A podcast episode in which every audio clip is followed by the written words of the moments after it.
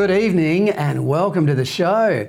Well, one of the most tedious aspects of the COVID lockdown was the slogans that were devised in order to keep us locked up and compliant. We're all in this together, our overlords said to us as we were locked up in our homes and, and watched businesses go bankrupt while they kept their high paid jobs and move, moved about with relative ease and impunity. Staying apart keeps us together. Roll up your sleeve for the vaccine. It's no coincidence that these lines lost their currency as easily as discarded advertising jingles because that's what they were.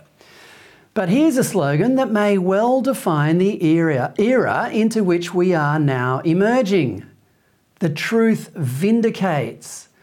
All around us every day, those who either instinctively or methodically arrived at the truth about a variety of topics, especially COVID and the vaccines, are being unequivocally vindicated and, in most cases, trying not to be too smug about it. The truth is coming out in so many ways now. Yesterday, Tucker Carlson on Fox News in the United States revealed the most significant parts of 40,000 hours of security footage from the so called insurrection on January 6, 2021, to which he and his team had been given exclusive access. It shows that the impression given by the mainstream media and congressional committee investigating the incident that it was a dangerous threat to democracy is, to put it politely, not entirely accurate. By now, you've probably seen the footage, so instead, check out US Senator Chuck Schumer who has for two years been peddling the myth that American democracy almost fell on January 6. At one point, I was within 30 feet of the rioters. One of them, I was told, shouted out, Let's get him. Before my detail pulled me away, and we ran in the other direction. He's gone from violent insurrection to outrunning a group of hostile protesters who were 10 metres away. We ran in the other direction, he says. Well, Schumer, at the time, was 70 years old. What sort of insurrectionist can't chase down a 70 year old politician? Schumer went on. To say January 6 was not violent is a lie, a lie pure and simple. Speaker McCarthy's decision to share security footage with Fox looked like a mistake from the very beginning. But after last night, it looks like a disaster. it's a disaster, all right, mate, for people like you who tried to conceal the truth and are now doubling down by calling for more, not less, censorship of information the people have a right to know.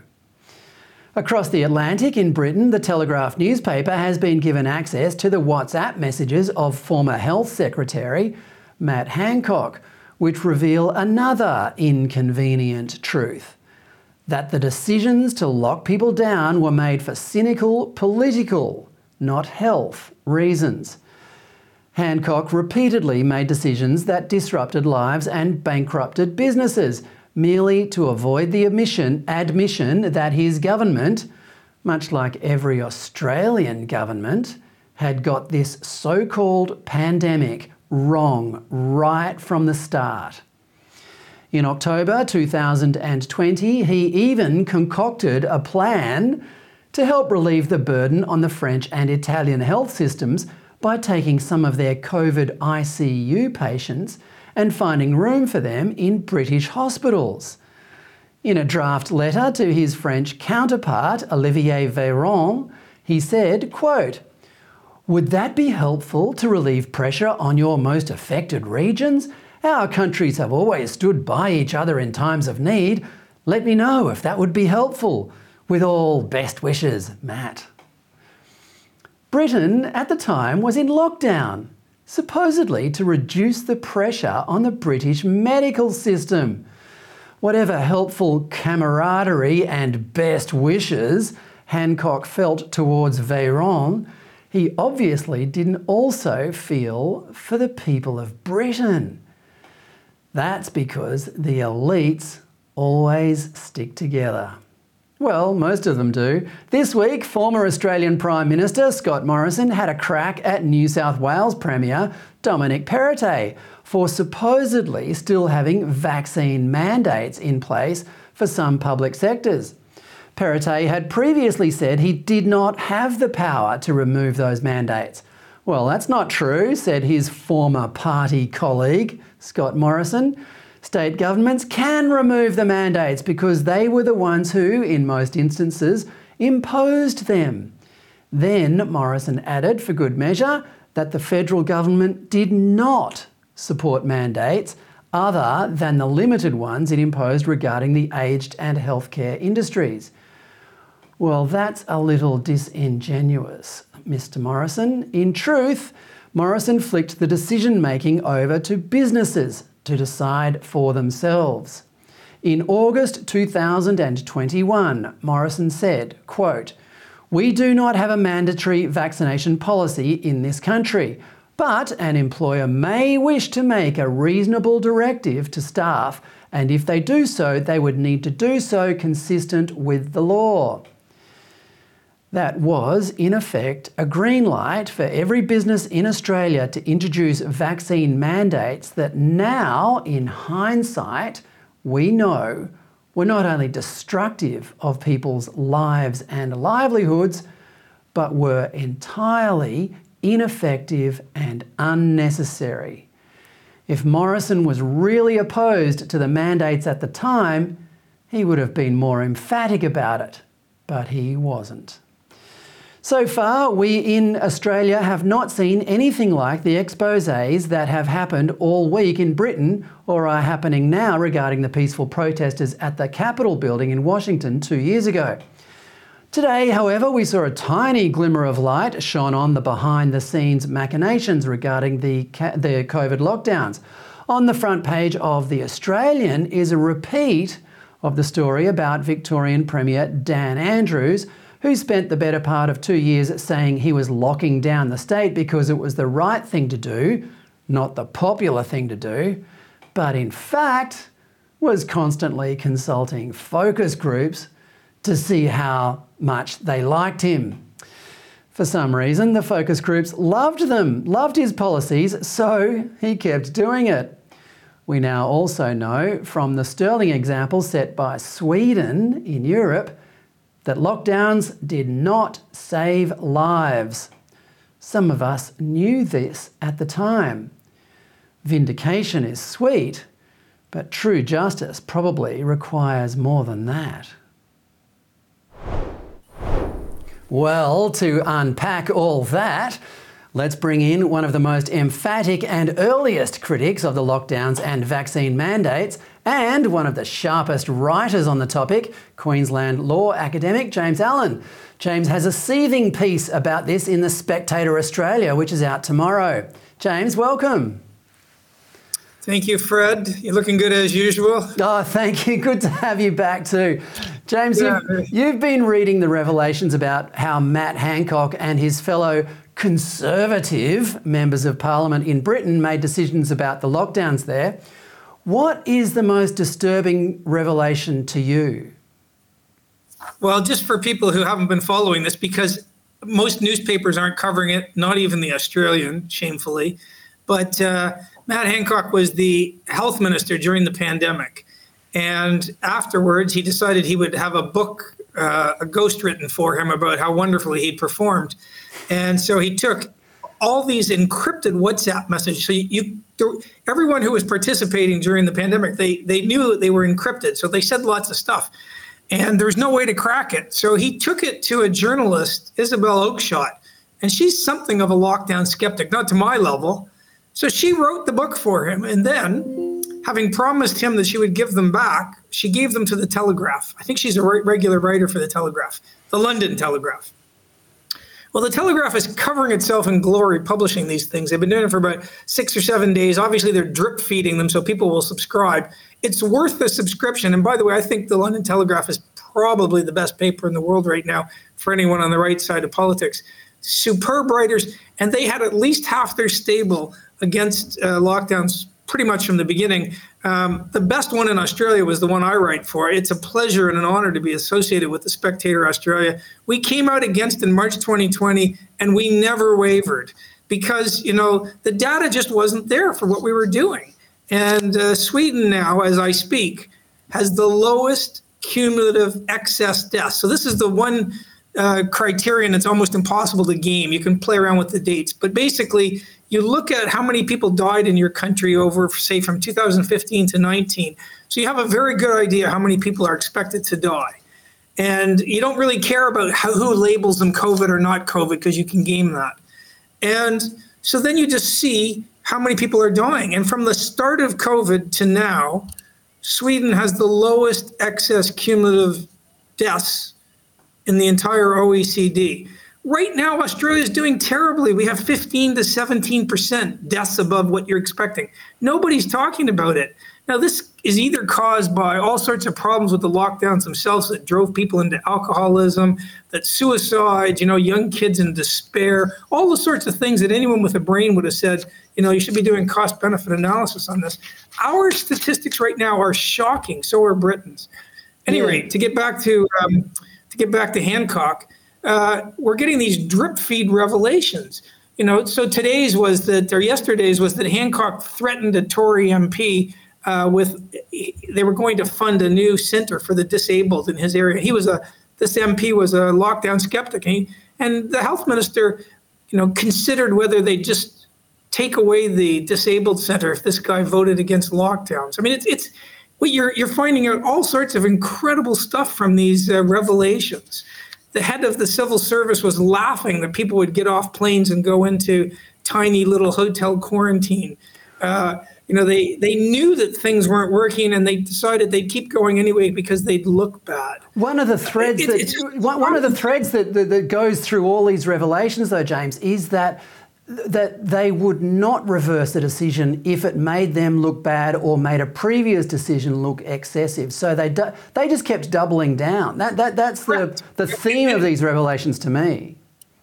Well, that's a main theme. Another one is every time they stood in front of the cameras and said, "This is the science," it's just laughable they were, you can see from the threads, they were deliberately setting out to silence or criticize or critique some of the best epidemiologists in the world. Sunetra Gupta at Oxford is considered to be the leading, she was against the lockdowns. So they, you know, they pilloried her and uh, Jay Bhattacharya and and Kulldorff, you know, and then they'd stand up and say, "This is the science." You know, some two-bit little chief medical officer who came near the bottom of his or her medical class and has been a civil servant for decades know, fine, have an opinion, but don't stop other people from having an opinion. And they definitely did that. And the revelations are really shocking. Now, what I will say for Britain is their Tory party had a solid three dozen or so MPs who didn't like lockdowns and who continually voted against things.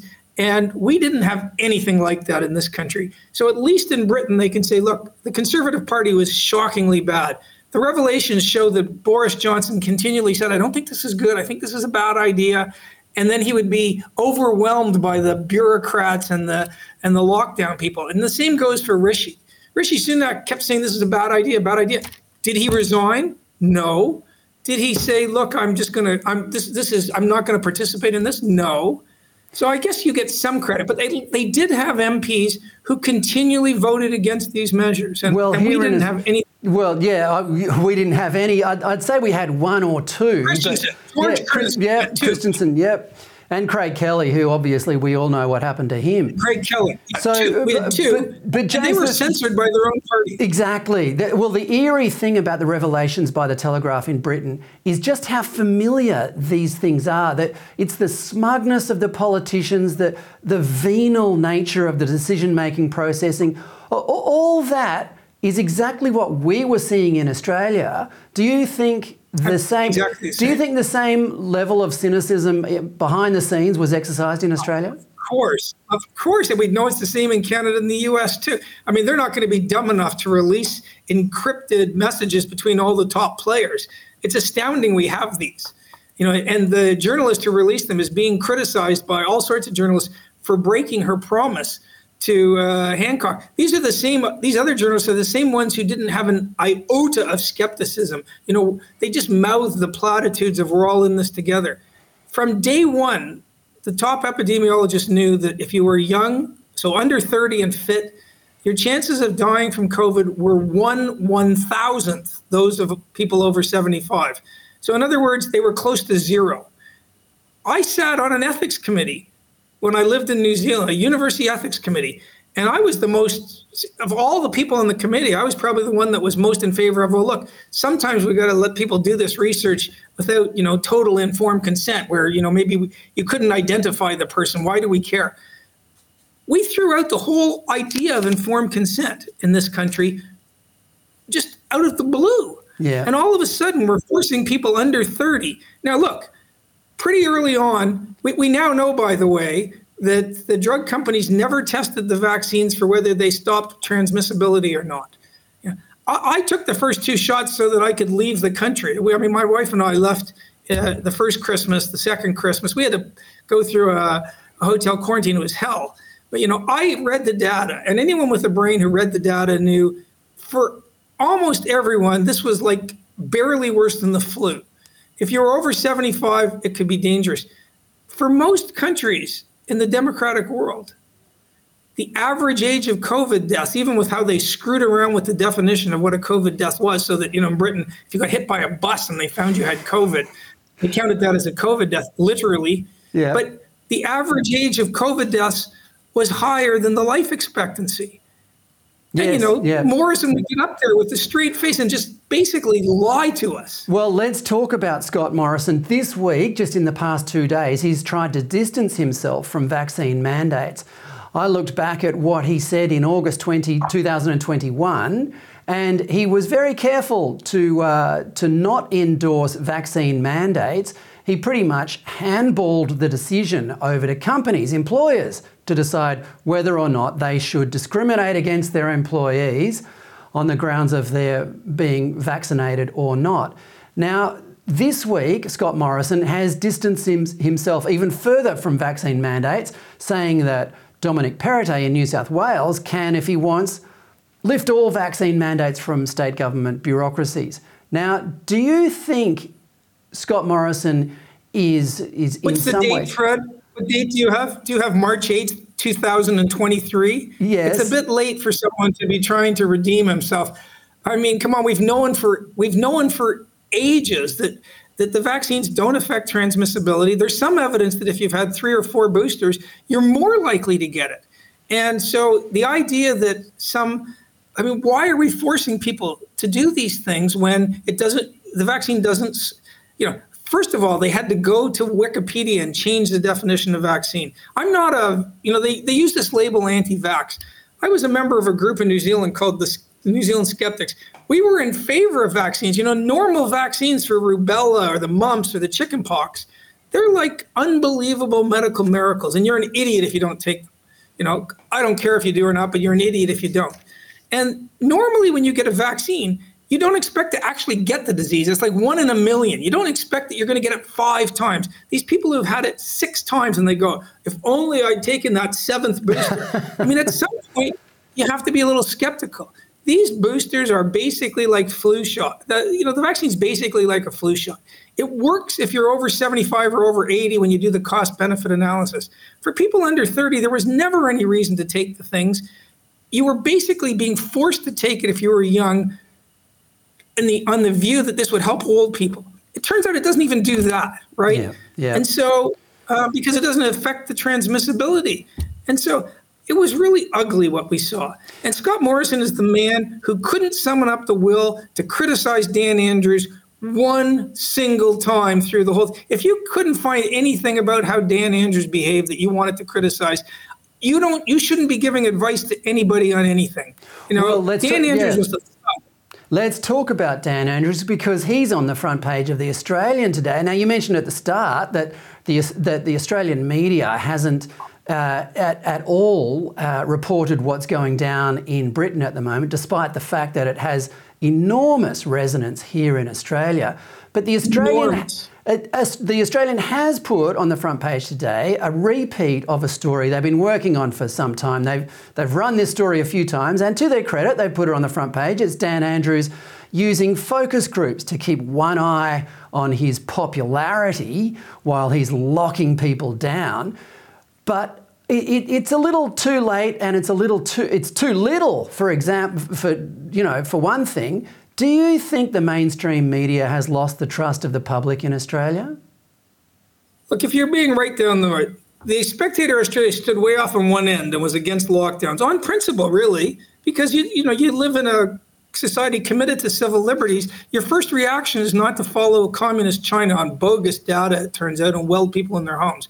Your first you know, sensible policymaking is you continue with the plan that you had based on 100 years of data, which is what the Swedish epidemiologist Anders Tegnell did. He said, I'm just going with all the data. No data changed between November 2019 and March 2020, other than watching people being welded in their homes in China and a few Italian clips where people would fall in the street and die, which is ridiculous. That is not what COVID does. And so, uh, you know, in terms of Australian media, we had nothing like main big newspapers. We had nothing like the Telegraph. But the Australian was the best of the lot because they did occasionally give room to and Adam Creighton, who was yeah. excellent. Best of all was Steve Waterson. He'd get an occasional run in the Saturday papers, and he was apoplectically mad about the lockdowns. And you know, sometimes I'd think, God, there's a and to their credit, the Australian did do that. But the basic line was just uh, basically unquestioning and unskeptical. And yeah. the fact that main media is not covering these telegraph revelations, it just makes you, you know, there, there's lots of studies coming out of the US now where the least trusted sort of institutions in the democratic world are journalists and the media. Like it's down below 20% because they just are protecting their arses and they're not saying, okay, look, look, we know what Hancock was doing we have all the data. We have the proof. They were, as you say, they were well, trying to James, cover their these own. are good stories. I mean, these are good stories. Yeah. They'd sell newspapers, wouldn't they? He was actually saying, go out and silence those people who are disagreeing with lockdowns, even though some of them had incredible credentials. You know, this is not. I don't mind people disagreeing with me. The idea that you would deliberately set out to silence people who disagree. And some of them are massively better credentialed. I'm not a i'm not into the game of you know credentials but on things like that credentials probably matter. And you're silencing some of the leading people in the world. They you know it's, it's the same in the us with the lab leak theory. Fauci deliberately went out and he you know it turns out now that the preponderance of evidence is clearly that it came out of a lab. You yeah. can read matt yeah. Matt Ridley. The FBI now says so. A bunch of uh, other American uh, bureaucracies, they silenced that for two and a half years. Right. And you were called all sorts of names. And it's just been a sh- it's been the worst well, public policy making. It, it, indeed, it has. And but just before you go, James, let's just shift the focus over to the public. And I, you know, I think ADH viewers and Spectator Australia readers might be exceptions to this. But do you think the public let just just let this happen? Well, you know, again, another thing we're seeing from these releases is it was deliberate government policy to scare the bejesus out of people. You know, Hancock and some of the other kind. How can we scare people more? Because if we scare them senseless, you know, they'll do they'll do everything we. So, you know, in a way, it's hard to blame these people who were scared. They do studies in Britain now. They people people were thinking that if they got COVID, they had a thirty percent chance of dying. It was a hundredth of that, even if you were old. And so, so people were scared senseless. And if you're scared senseless, you make not very good decisions. Yeah. And so, but but again, it did disappoint me to see that uh, so many Australians, uh, you know, didn't exactly exhibit very much bravery. But that there were exceptions. And you know, up here in Queensland, we never really had the massive lockdowns they had in Melbourne. You know, I would have been a protester in Melbourne. I, the, the, the way they, and that's another thing that th- these uh, WhatsApp messages are revealing. They deliberately weaponized the police. They went out and got the police to be sort of thugs. I grew up in the most pro police lower middle class family in Toronto. All through law school, I was the most pro police person when professors, you know, were always going on about how terrible the police were. But let's be honest, the way the police behaved during the lockdowns was a disgrace. An absolute, and when you see those clips of what they did in Victoria, there's no, there's no, uh, nothing you can say other than you know, it'll be a long time before I go out of my way to do anything for the police. Yeah, it's hard you know, to look at. It's hard to look at that footage now. It, yeah, it is difficult to look at that footage now and uh, and not be utterly disgusted. Really? Yeah, um, James. Absolutely. So, thank you so much for your time. We've run out of time, but we'll get you back on soon. You've got plenty to okay. talk about.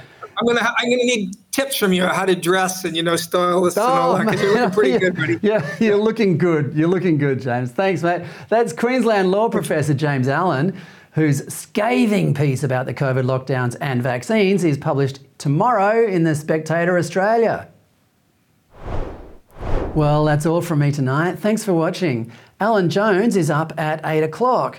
If you want to follow us on Twitter, you can find me at, at Fred Pawle, that's F R E D P A W L E, or follow ADH on at ADHTVAUS.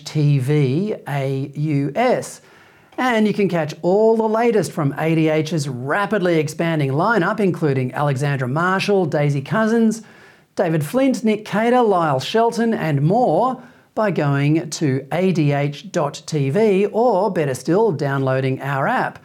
Or find us wherever you get your podcasts. ADH is the new home for common sense commentary. And as we all know, there's plenty to comment about. I'll see you again tomorrow at 7 o'clock. Good night.